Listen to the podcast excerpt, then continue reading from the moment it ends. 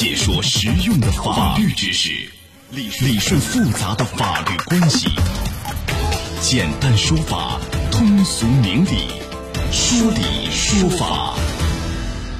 好，接下来我们进入到高爽说法的说理说法，我是主持人高爽，继续在直播室问候您。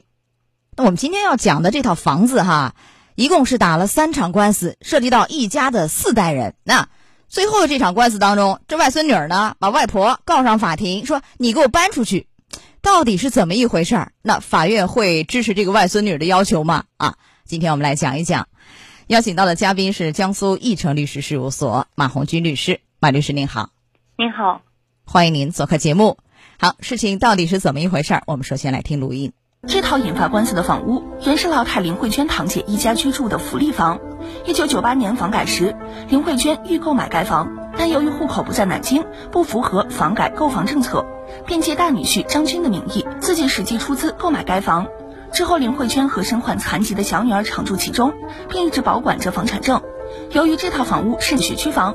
为了让外孙受到更好的教育，张军通过挂失的方式重新领取房产证，并将房子以买卖的方式过户给了自己的女儿张丽。据介绍，在另一起案件中，已生效的判决确认张丽对房屋享有所有权，但根据入学政策，光有产权还不够，还必须实际居住。张丽将挂失过户一事告知祖母林慧娟，并希望她能配合完成学校的家访调查，但林慧娟不愿配合，导致张丽的儿子未能就读该校。张丽一纸诉状将祖母诉至法院，请求判令祖母及其小女儿从这套房屋中迁出，并返还房屋。好，马律师，这个案件有点复杂，实际上牵扯到四代人，是不是？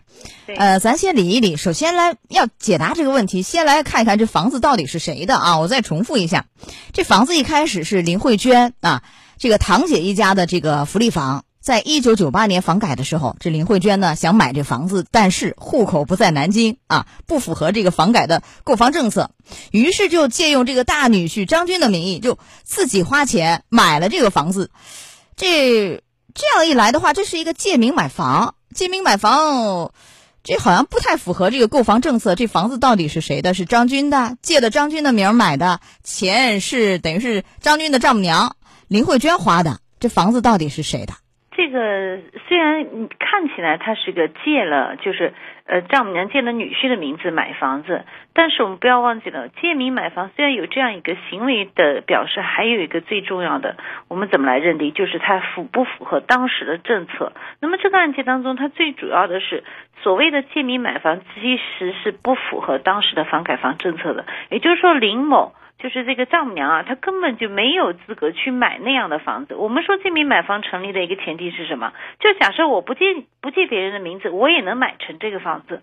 那么在这个案子里面，就这个丈母娘她是没有这样的资格，所以说是不成立这个借名买房的。那就是无效，这样的行为就买卖行为无效，因为本身他没有资格，是不是不可以借名买房？是的。那这个无效以后，等于是虽然他花了钱，但是这房子是等于是张军的。对啊，女婿张军的，但是这个房产证一直是这个林慧娟就丈母娘保管着。然后呢，为了让这个张军的孙子，你看四代人嘛，是吧？为了让张军的孙子上学，这张军呢，通过挂失的方式，重新又领了一个房产证，而且又是以买卖的方法把这个房子过户给自己的女儿张丽啊。这样是不是合法？这有点不地道，这样做是不是丈母娘花的钱？啊，然后你偷偷的又挂失房产证，把房子又过户给自己的这个女儿，这个行为您怎么看？法律上这个是做虽然说情理上看起来做的不地道，但是法律上呢也没有说它就是一个违法的，因为本身这个房子它是登记在这个女婿名下的，它实际上是可以自自行去处分的，比如说给他自己的女儿，给第三代是没有问题的。啊，当然，他这个挂失的行为，也就说明他其实是想瞒着丈母娘，就其实他内心里是知道是丈母娘出了这个钱，这个他其实知道的，所以说从这点上，这点上来说，他做的是不地道的。对，这个，呃，确实做的不地道啊。房子一开始确实是张军的，他等于偷偷过户给自己的女儿张丽，那现在这房子就是张丽的，因为登记在张丽的名下，这个所有权，这个是没有问题的吧？是的，这个是没有问题的。嗯，那但是。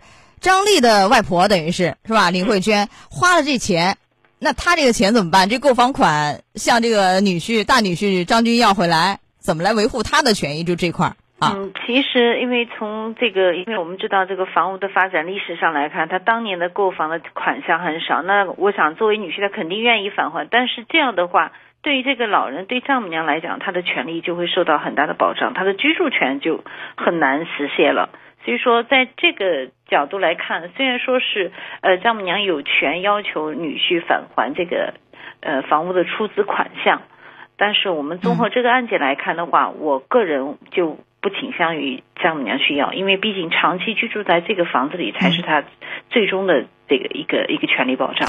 那如果说他要了这个购房款，等于是就不能再住在这个房子里；不要的话，按照您说，还可以一直住在这个房子里，在这个房子里享有居住权。是因为有贡献吗？怎么来看这个问题？是因为他确实出资购房，他是有贡献的。嗯啊，有贡献就就当然的享有居住权，就可以一直住着房子里。划等号也不是也不是当然的，因为以前我们知道今年是今年开始要民法典时代了，对吧？在以前的物权法的的角度来讲，并没有居住权这个这个法律规定是没有的。所以说，我们只能说是从，因为这个也是属于叫家事案件的一个。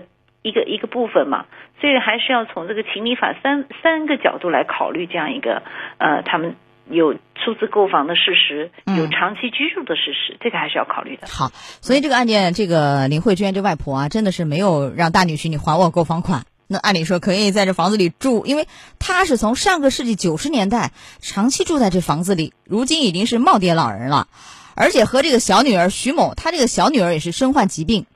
又没有结婚，又没有孩子，也没有生活来源，所以两个人是相依为命。在这样的情况下，等于是林慧娟的这个外孙女啊，张丽说：“你给我搬出去。”这个能得到法律支持吗？这个其实是法律上来讲，虽然说对于作为产权人，他是有权利要求这个呃，就是自己的外婆去搬，但是呃，因为考虑到我们之前讲的贡献以及这个出资购房的事实。呃，其实双方对于这样一个借名购房无效，它都是有一定的过错的，或者说认识不足的地方。所以说，从这个角度，我认为不应当让这个老人搬出去。嗯，所以要保证这个他的外婆基本的生活生存的权利，是不是啊？是的。呃，所以一审呢对张丽要求这个林慧娟、徐某搬出返还房屋的请求是不予支持。这张丽呢不服，于是又上诉到南京中院。二审是驳回上诉，维持原判。来，我们讲一讲啊。如果说这个当初把这个外婆把这个钱购房款要回来，就有可能真的被请出去吗？搬出去吗？这种可能性是是有的，是吧？对对对。啊，所以在民法典出台以后啊，实施以后，这个老人可以通过和子女约定，那我在这个房子里设一个居住权，来保障他基本的这个生活问题。这个您给提示一下。这个在民法典时代，我们是可以通过在呃这个约定，就是说合同这样一种形式来在这个有产权的房子里设定居住权的。这个是这样的话，就能够充分的保障老年人，就是把房子过户给孩子，但是他也保障他的居住权。所以说我们在生活当中特别要注意，当然买卖房屋的时候也要关注到就关于居住权的问题，就不要买了一个设设定居住权的房子，那我们的这个就住不了了，权也也实现不了。好的，来，时间关系到这儿就结束我们的说理说法，也非常感谢马红军律师。好，马律师，再见。再见。高爽说法节目收听时间。首播 FM 九十三点七，江苏新闻广播，十五点十分到十六点；复播 AM 七零二，江苏新闻综合广播，二十二点三十到二十三点。想咨询法律问题和主持人高爽互动，请下载大蓝鲸 APP 到高爽的朋友圈，节目微信公众号“高爽说法”。网络收听方式：江苏广播网三 w 点 vojs 点 cn，智能手机下载大蓝鲸 APP 或蜻蜓、喜马拉雅等，搜索“高爽说法”，可随时收听。